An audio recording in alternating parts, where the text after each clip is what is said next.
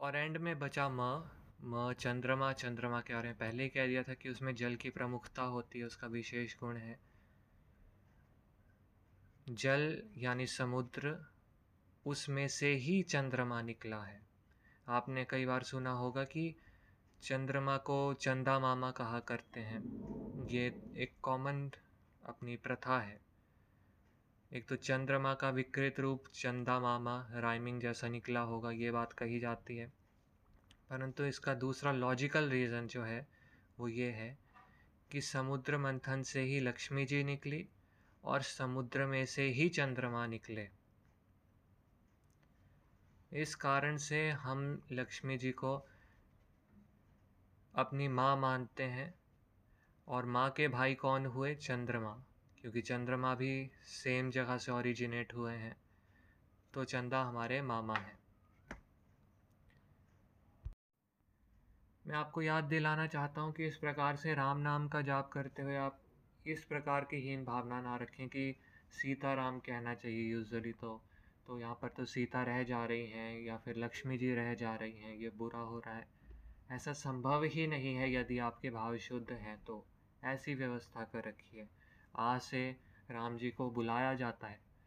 और र से जो बुलाए हुए राम होते हैं, उनका प्राकट्य होता है सीधे तौर पे सीता जी के कारण।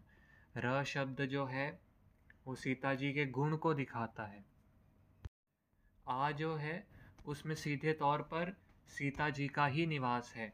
जिस प्रकार ये युक्ति होती है कि भाई राधा राधा, राधे राधे वो चले आएँगे बिहारी उसी ही प्रकार सीता के जाप से ही राम आते हैं और सीता राम के नाम में ही हैं।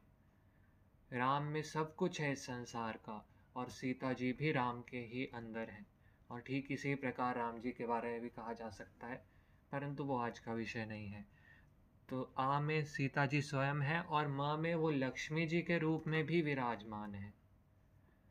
इतना सुंदर संयोग है। आगे म की और भी विशेष सिग्निफिकेंस ये है कि उपनिषदों के अनुसार हमारा जो प्राणमयी कोश है, वो जलमयी है। जल की सबसे सूक्ष्म फॉर्म ऑफ़ एनर्जी जो है, वो प्राण है। और इस विषय में पहले भी चर्चा हुई थी कि इसका लिंग शरीर से भी लेना देना है। और जिस प्रकार हमारी आत्मा का लिंग शरीर होता है, उसी प्रकार भगवान शिव का जो लिंग शरीर है, वो शिवलिंग है। इसी कारण से जो लोग प्राणायाम करते हैं, उनको शिव जी की पूजा, शिवलिंग की पूजा करनी चाहिए। कई जगह शिवलिंग पे जल की धारा पूरे दिन बरसाते रहते हैं। गंगा जल की भी अलग अलग मान्यताएँ होती हैं। मुझे बहुत ज़्यादा जानकारी नहीं है इस विषय में। शिव जी के बारे में नहीं जानता मैं, ये ऑनेस्टली कह रहा हूँ। पर प्राणायाम के बारे में तो चलो मैं आपको बता सकता हूँ। सबसे पहली बात तो ये है कि अगर आप बिगिनर हो तो फिर ये कुंभक वाले व्यायाम वाले स्कैम में मत पड़ना। इसके आगे जाकर के आपको नुकसान हो सकते हैं। पहले आपको नॉर्मल व्यायाम नॉर्मल तरीके से व्यायाम करना आना चाहिए। अगर आपका अपनी ब्रीदिंग पे कंट्रोल ही नहीं है तो फिर आप कुंभक जैसे ट्रिक्स लगा करके एक कॉम्प्लिकेटेड एक्सरसाइज कैसे कर पाओगे? सबसे पहले बिना सांस रोके नॉर्मल ब्रीदिंग स्पीड के साथ दंड बैठक लगाना सीखो। जब उनमें डिसेंट स्ट्रेंथ आ जाए, एक दो महीने मास्टर हो जाए तो आप प्राणायाम की ओर बढ़ सकते हो, और वो भी ऐसे कि पहले आपको अपना नाड़ी शोधन करना है। ये कोई बड़ी बात नहीं है यूट्यूब पे मिल जाएगा। गुरु से सीखने की आवश्यकता ऐसा कुछ नहीं है। छोटा सा ट्यूटोरियल देखोगे, सीख जाओगे। इसकी आपकी लगभग एक हफ़्ते प्रैक्टिस चलेगी, फिर नाड़ी शोधन भी हो जाएगा। उसके बाद आप बेसिक से प्राणायाम पे आ सकते हो और साथ ही साथ दंड बैठक में थोड़ा बहुत कुंभक लगाना शुरू कर सकते हो। दंड लगाते हुए विशेषतः जो लोग कुंभक लगा करके दंड करते हैं, उनके लिए हनुमान चालीसा की वो वाली चौपाई बहुत अच्छी रहती है कि प्रभु मुद्रिका मेली मुख माही, जल्द ही लांगी गए अचरज नाही। भगवान हनुमान जी जो थे, वो एक ही सांस में समुद्र को पार कर गए थे। कैसे? सीता माता जी ने भी पूछा कि तुमने इतना समुद्र, इतना बड़ा समुद्र पार किया ही कैसे है? ये तो मैं खुद देख करके परेशान हो रही थी कि ये इतना आगे रावण मुझको ले आया है, भगवान राम भी यहाँ तक कैसे पहुँच सकते हैं? ये संभव ही कैसे है? तुम तो अकेले अकेले यहाँ पर आ गए, तुम्हारे पास कोई यंत्र भी नहीं लगता विशेष। तो कहता है कि मेरे पास प्रभु मुद्रिका थी। प्रभु के तो नाम मात्र से ही लोग भवसागर को पार कर जाते हैं। तो फिर भगवान के नाम से, भगवान जी के निशानी से समुद्र को पार करना कौन सी बड़ी बात है? आते टाइम तो प्रभु मुद्रिका के कारण हनुमान जी पार कर पाए थे, वापसी में तो राम नाम से ही कर पाए थे। इसी के साथ साथ अंगद जी ने भी तो राम नाम की महिमा से ही अपने पैर को टिकाया था। पैर को टिकाने वाली जो भी अपनी मस्कुलर पोजीशन को होल्ड करने वाली एक्टिविटी होती है वो सारी की सारी कुंभक के बल से ही होती हैं। और कुंभक करते समय यदि आप राम नाम का विचार करेंगे और इस वाली चौपाई का विचार करेंगे तो फिर आपको बहुत अधिक लाभ होगा और बहुत जल्दी होगा। आपको अपने फ़र्स्ट वर्कआउट में ही जिसमें कि आप अपने वर्कआउट म्यूज़िक को हटा करके शांति से वर्कआउट करेंगे और केवल और केवल इस चौपाई को मन में दोहराते रहेंगे। आपको इमीडिएट बेनिफिट्स दिखेंगे। बल्कि मैं तो कहता हूँ कि अगर आप कुंभक नहीं भी करते, तब भी आप इस चौपाई में मन लगा सकते हैं। इसके साथ साथ एक थ्रेड भी है, जिसमें कि मैंने रामचरित मानस की तीन और चौपाइयाँ बताई हैं, जिनका कि आप वर्कआउट से पहले जाप कर सकते हो। इसके साथ साथ एक और एक्सेप्टेबल वर्कआउट ट्रिक ये माना जाता है कि कुछ हमारे मूव्स होते हैं जिनमें कि हमें इधर से उधर लोकोमोशन करनी होती है मतलब अपनी पोजीशन चेंज करनी होती है। जैसे वानर चाल होती है, हनुमान दंड होता है, हनु, नहीं, हनुमान बैठक होता है। हनुमान दंड की भी वेरिएशन होती है वैसे तो काफ़ी कम लोगों को पता है, पर हनुमान दंड की एक वेरिएशन है जिसमें कि आप एक जगह से दूसरी जगह उछल उछल करके पहुँचते हो।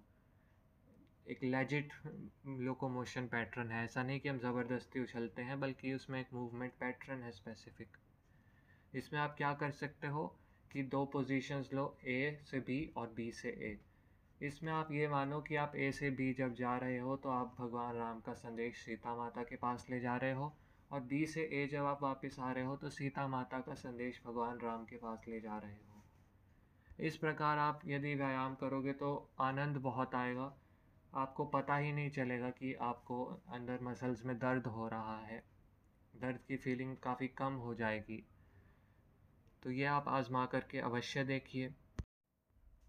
इसके आगे आपसे थोड़ी कड़वी बातें कहनी है।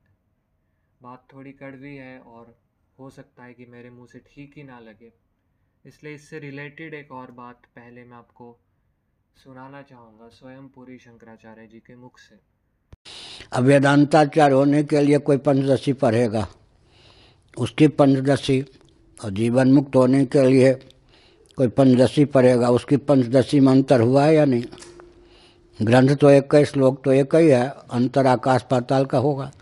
वो मंडलेश्वर बनने के लिए पंचदशी इधर उधर से पढ़ के क्या करेगा? वेदांताचार्य हो जाएगा या बामथी। हम लोगों ने जो पढ़ा है वेदांताचार्य होने के लिए नहीं। अब हमारा कोई बाल बांका क्यों नहीं कर पाता? क्योंकि वो हमको अपने से भिन्न मानता है। हमारे पास समष्टि तादाद में पत्ती स्वभाव से है। हम उसको अपने से भिन्न नहीं मानते तो उसके अर्थशास्त्र हम पर विफल होंगे या नहीं? हम्म। इसलिए हमको खुद पृथक से उस पर हाथ गोला फेंकने की ज़रूरत नहीं पड़ेगी। हमारी दृष्टि से हमारी रक्षा हो जाएगी। उसकी दृष्टि में अल्पता के कारण उसको घुटना टेकना पड़ेगा। क्योंकि जब उसको भी हम अपना स्वरूप समझते हैं तो उसका हित हम चाहेंगे। सबके हित ऐसे हो गए। हम्म। और वो हमको अपने से भिन्न समझकर हम पे वार करेगा, गाली देगा, कुछ का कुछ कहेगा। हम उसको अपने से अभिन्न, उसके हित की भावना से हम उसकी आलोचना भी करेंगे तो उसके हित की भावना से वो हमारी आलोचना करेगा। तो निंदा की दृष्टि से या द्वेषपूर्वक तो उसके अस्त्र शस्त्र यहाँ विफल हो जाएँगे। तो यह जो ज्ञान है, ये टम बम से भी ज़्यादा है या नहीं? लेकिन आजकल होता है क्या इसको जीवन में नहीं लाते। दर्शन अलग, डिग्री अलग और जीवन अलग। क्या? मर्यादा में रह कर के कहूँ तो बात इतनी सी है कि आप दूसरों के धर्म से घृणा करते करते अपने धर्म से प्रेम करना भूल चुके हो। पिछले कुछ दिनों में आप में से कितने ही लोगों ने कितनी घनघोर रिसर्च की है कि शिवलिंग में जो लिंग शब्द होता है, उसका क्या अर्थ होता है, जिससे कि आप मुस्लिम्स जो हमारा मज़ाक उड़ा रहे हैं, उसको डिसअप्रूव कर सको। परंतु आप में से किसी भी व्यक्ति में ये कल्चर नहीं आया कि वो लिंग के इस प्रकार के अर्थों को प्रमोट कर सके। ये सारे के सारे अर्थ वाले पोस्ट कितने वायरल हुए हैं पिछले कुछ दिनों में? लेकिन हम धर्म की प्रैक्टिकल साइड की ओर बढ़ ही नहीं रहे हैं। हमने अपने आप को इतने छोटे लेवल पे कन्फाइन कर लिया है कि हमें शिथिलता आ गई है। हमें पता है कि जब हम हवा में ऐसे ही अपने धर्म की ग्लोरीज़ को फेंक देते हैं तो फिर उससे काफ़ी अच्छी खासी भीड़ इकट्ठी हो जाती है। परंतु इसके बदले हम कोई प्रैक्टिकल काम करने को बोलें तो फिर फ़ायदा नहीं होता। और यही समस्या है। ये जो कहा जाता है ना कि हिंदू सो रहा है, हिंदू के साथ इतना कुछ हो रहा है, फिर भी हिंदू कुछ कर नहीं रहा तो इसका कारण क्या है? यही है कि सुलाने वाले भी हम ही लोग हैं। व्यष्टि से समष्टि की ओर बढ़ने के आधार पर ही तो शंकराचार्य जी इतनी बड़ी बात कहते हैं कि हर एक मनुष्य में एटम बम के समान ताकत है। मुझे काफ़ी समय तक लगता रहता कि ये बहुत बड़ी बात कह दी है, ये पॉसिबल नहीं लगती थी। परंतु जब आप तेज के ज्ञान को कंसिडर करें तो लॉजिकल लगता है। भगवान हनुमान के बारे में ये वाली चौपाई भी तो कंसिडर कीजिए कि आपन तेज समारोह, आपे तीनों लोग हाँकते काम पे। ऐसा तेज है कि अगर आप हुंकार दो तो तीनों लोग ही काँप जाते हैं। तो आपका तेज केवल और केवल आप ही संभाल सकते हो। तेजस्वी लोगों के बारे में भी तो ये ही होता है। उनमें कुछ ऐसा गुण होता है जो कि हमें लगता है कि हमसे परे है। ये व्यक्ति खुद को संभालता है और इसको संभालना या इसको समझ करके इसके मैकेनिज़म्स को रेप्लिकेट करना हमारे बस की बात नहीं है। और आगे एक एक बात, एक ज्ञान की बात कह दूँ चलते चलते तो पंचरात्र आगम आगम नाम का हमारा स्क्रिप्चर है। उसमें नारायण जी के लिए एक पर्यायवाची दिया गया है। जैसे कि विष्णु जी का पर्यायवाची नारायण तब होता है जब हम उन्हें नरों के अयन कहते हैं। उसी प्रकार नारायण जी का पर्यायवाची पंचरात्र आगम में तेजस दिया गया है और यहाँ पर तेजस का अर्थ ये किया गया है कि जो नित्य विजयी होता है, नारायण जी नित्य विजयी होते हैं, इस कारण उन्हें तेजस कहा गया है। तो तेज का जो मुख्य गुण ले दे करके निकलता है वो ये है कि मनुष्य मनुष्य में अपनी समष्टि के बारे में इतनी अच्छी अनुभूति हो, इतनी गहराई से उसमें तारतम्य हो अपनी आइडेंटिटी के बीच और अपने तेजस के बीच और इस आधार पर अपनी समष्टि आइडेंटिटी के बीच कि उसमें ये कॉन्फिडेंस हो कि मैं संसार पर विजयी होऊँगा, मैं जो जो चीज़ें करता हूँ वो मैं करके रहूँगा। और ऐसे व्यक्ति वाकई में विजयी ही होते हैं। जो विनर्स माइंडसेट कहा जाता है इंस्टाग्राम आदि पे आपने सुना होगा, वो भी और कुछ नहीं है। मात्र ये ही है।